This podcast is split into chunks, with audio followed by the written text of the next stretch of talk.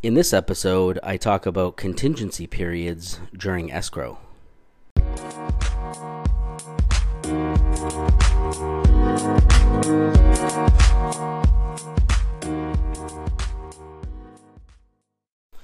Hey everyone, welcome to Real Estate Chat with Jason Z. I'm Jason Zwolak of the Zwolak Group with First Team and Christie's International Real Estate. I hope you're having a fantastic Monday and had a great weekend and are ready to kill it this week. So, I wanted to take a minute today to talk about contingency periods. So, when we get into escrow, so once either you're a buyer and you've got an offer accepted, or you're a seller and you've accepted an offer, we've now entered the escrow period. And really, there are some major con- there are contingencies, some main contingencies that you need to be aware of when you're going through the escrow period. So, from the buyer's perspective and the seller's perspective, they both will affect you. So, um, from a seller's perspective, you want to make sure that your buyers are staying on top of those contingencies and they're removing them when they're supposed to. Um, it's basically just a way to keep everyone in line, keep everyone on track, and there are things that are done to do this and to make sure that you are following up. And your agent should be making sure that they have a list of when those contingencies are going to be removed and they're really being diligent with the buyer's agent um, about doing that. Also, a good buyer's agent will make sure that they're staying on top of things as well uh, because you don't want to uh, anger the sellers. You don't want the sellers to uh, decide to try to cancel or anything like that because you're not meeting um, the contingency period guidelines and what was agreed upon in the contract. So what we'll do is we'll take a look at a couple of the major contingencies. We're not going to go through every one, but there are essentially four major ones that we're going to look at. And the first three really deal with the buyers. The fourth one uh, really is a seller-only contingency, but uh, and we'll, we'll we'll hit that one as we move along here. So the first contingency that everybody knows about is the inspection contingency. Now, here in California, with under the uh, residential um, purchase agreement, the standard is 17 day inspection period. So you have 17 days to do your home inspection. Now, this is where we really want to make sure that you everyone understands. It doesn't just include your home inspection. It includes everything about the property. So, uh, it, can you get your if if you're buying a property because you want to go to your kids to go to a specific school? Do your diligence and make sure they can get into that school. If you're buying a property and it's near an airport, you want to make sure that how is that noise going to affect you? It, maybe drive by it at night and see if there's a lot of parties going on in the neighborhood. So it's really not just about the home inspection itself which is a huge proponent to the inspection period but it's really doing your due diligence on the property as a whole everything about it. Do you like the neighborhood? Drive the neighborhood at different times of day, maybe during the weekend. Um, how's parking? Really, everything about that you need to make sure you want to check that out. So that's part of the home the home uh, inspection or the, the part of the inspection contingency again, which is 17 days. What we do see is we try to sometimes if we're in a competitive environment as a seller's agent and as a buyer's agent, we'll cut that down to maybe 10 days. Uh, because the sooner that you can remove all your contingencies, it's going to make the seller happier. So, as a buyer, you're looking to one up the other offers, perhaps. And as a seller, you want them removed as soon as possible because that way um, you know that the, the seller is going to, or the buyer is going to move forward with the, pro- with the purchase. So the second contingency we'll talk about is the appraisal contingency. So now, if you're getting a loan, uh, the bank is going to order an appraisal and make sure that it, we it comes in at the right price. So that is again 17 days. So you have a 17 day appraisal period. Typically, what we do uh, if we have a buyer, we'll call contact our the lender and we'll say, "Hey, how quick can you get this appraisal done? Can you do it quicker than 17 days? Because that's another way that we can make our offer stand out." Uh, so, and as a selling agent, you could try to move that down as well. So really, that is something that's really important. The appraisal. Uh, so what will happen is the appraisal will come out. They'll check the check out the house. They'll run the comps. They'll do their due diligence, and then they submit their appraisal report and it'll come in. So few few things can happen. So the appraisal could come in at value, so that's at the per, the agreed upon purchase price. It could come in a little bit over agreed upon purchase price. In both those scenarios, everything's good. Contingency can be removed, and we move on. Now, what happens if the appraisal comes in under the uh, the agreed upon price? Couple things can happen here. Really, there's three scenarios. Scenario number one is the buyer goes back to the seller and says, "Hey, it appraised at X dollars, so we are we want to bring that we want the house for that um, uh, instead of our uh, original agreed upon purchase price." The seller disagrees. The seller says no uh, and you're kind of at a stalemate, the buyer has every right to can- then cancel and get their deposit back, their earnest money deposit.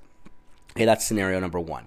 Scenario number two is you can ask the the buyer can bring in the extra cash to that. So if, for instance, you're looking at a house that um, appraises slightly under, but it's your dream home, it's everything that you want, and you don't want to lose out on it, and you decide, you know what, I'm willing to put in that extra cash because the seller won't come down. I'm willing to bring in that extra, um, the the difference between from the appraised amount to the agreed upon purchase amount in cash. You can do that as well. The third is right down the middle, split down the middle. So, for instance, the the offer is 700, the appraisal 700,000, the appraisal comes in at 650, the seller and buyer mutually agree to come in at 7 675. So the seller comes down 25,000 and the buyer brings in the cash of 25,000. That's the third option. So, if none of these work out and we're kind of at a stalemate, the buyer has every right to cancel at that point. Um, it's something that really uh, you want to make sure that you're you know exactly what you're getting into if you're deciding to waive that appraisal. Because if you do waive the appraisal and it doesn't appraise, and then you decide you want to cancel, you really are going to have two options. You're either going to lose your deposit, or you're going to lose. You're going to have to bring in that cash, that um, extra cash to offset that difference. Uh, the third major contingency, the main contingency of from a again from a buyer's perspective, and again the seller seller wants to know about this as well, is a loan contingency. This is typically 21 days. So this is the full um, approval of the loan. So what ends up t- typically happening is you'll get your pre-approval, and hopefully it's not just a paper pre-approval. You want to talk to a lender and make sure that they're getting um, the, you've they've div- dove into your finances and there's no surprises that are going to come up during the actual process of getting the loan.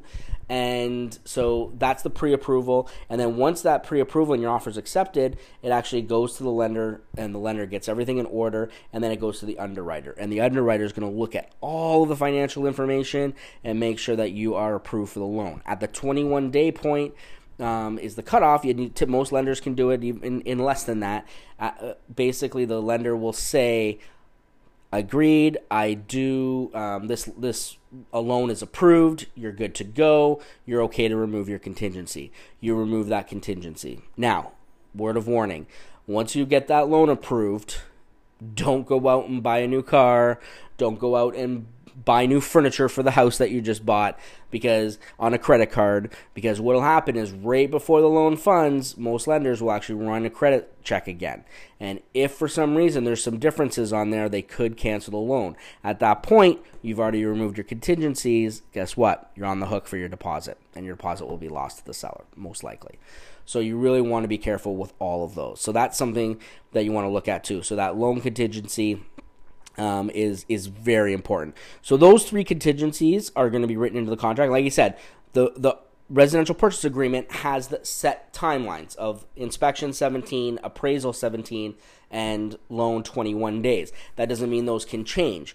One piece of advice I will give you is if, say, you have 17 day inspection contingency and you're done, your inspections are all done in 10 days, and you say, you know what, I want to remove that contingency. Don't. Make sure you remove your contingencies even if you're ready on day 17 because what happens I we'll, we'll, use the earthquake thing here. What happens if you have an inspection and then all of a sudden uh, uh, you're good to go you're going to remove them and then on day 11 an earthquake hits and um, so it damages the house. And now you you're stuck. Because you've already removed your contingency you may not be able to to get that. Um, you may not be able to get out of that, and you don't want to lose. You don't want to lose your deposit because of that. So just stick with it. It's a little bit of a um, a, strong uh, hypothetical. Chances of that happening are slim to none. But uh, like I said, I just want to give you an idea of why we want to remove our contingencies at the exact same at the the time stated in the contract. Now, another contingency that happens is on the seller side, and that is perhaps um, if the seller is uh, wants to find a property. So if they want to if they want to find a replacement property, um, that that that is a contingency of sale. So basically, the seller is selling their home. And it's contingent upon them finding a, repl- a suitable replacement property. And there's timelines on that. And if they don't, there's no set timelines in the actual RPA, but there's a, there'll be agreed upon uh, agreed upon con- timeline, and then you'll have that option to um, exercise that and decide whether or not you want to move forward or you want to wait for them um, as a buyer and and and whatnot. So that one's not as not as strong as the other. You don't see that as many times as the as the others. The others are pretty much in every contract, um, but you do we do come across that. So so now the one of the questions I guess we'll tackle next is what happens if you're a seller and the timelines have been reached and you haven't got your confirmation, you haven't got your contingency removal. So what ends up happening then is you give them something called a notice to perform. So if say day 17 comes by and you're they're not removing their contingency because their home inspection because they haven't they haven't gone through everything yet. So you decide that you give them a notice to perform. So once you sign that notice to perform and send that to this, the buyer, they then have two days to perform. So two days to remove that contingency. If they don't in remove that contingency in that two days, the seller then has every right to cancel. No deposit is is held. The buyer doesn't lose their deposit. The seller can just move on. Uh, when you when you will see this happening is if some a if someone's dragging their feet, if a buyer's dragging their feet, but also if a say a buyer is in escrow at a X amount of dollars and another buyer comes in and back up at more money. So really the seller's going to be on the ball making sure that the contingencies are met because they're going to be wanting to cancel potentially to get more money. So you really have to watch out for that. So you want to make sure that you're covered on that. So um, so as a, from a seller's perspective, really stay on them. Um, some we we've in the past have actually sent the notice to perform a couple days early, um, just so that they the two days is built into the 17 days. Um, so that you know that and uh, so that way on that 17 days for inspections appraisal and 21 for loan that they know that hey they have to or we have every right to cancel uh, again rarely do, do we cancel because of that um, usually there's an explanation that we can talk about and figure everything out but um, but it's definitely something that we we can uh, you need to look at so so that's just a little rundown on the contingencies and what happens um, when you're in escrow and the, the major things that you need to look at. So I hope this helps. Uh, again, if, if you have any questions, make sure you reach out to us. You can email us at zwolak, Z-W-O-L-A-K, at firstteam.com, or you can shoot us a text at 949-345-1183. Uh, if you have any questions, we're here to answer them. Again, as always, if you'd like to hear something in a future episode, let us know. But uh, but yeah, hopefully this helped you sellers out there and you buyers. Um, hope you guys have a fantastic week. Stay productive, and we will talk to you next week. Until next time, everybody, take care.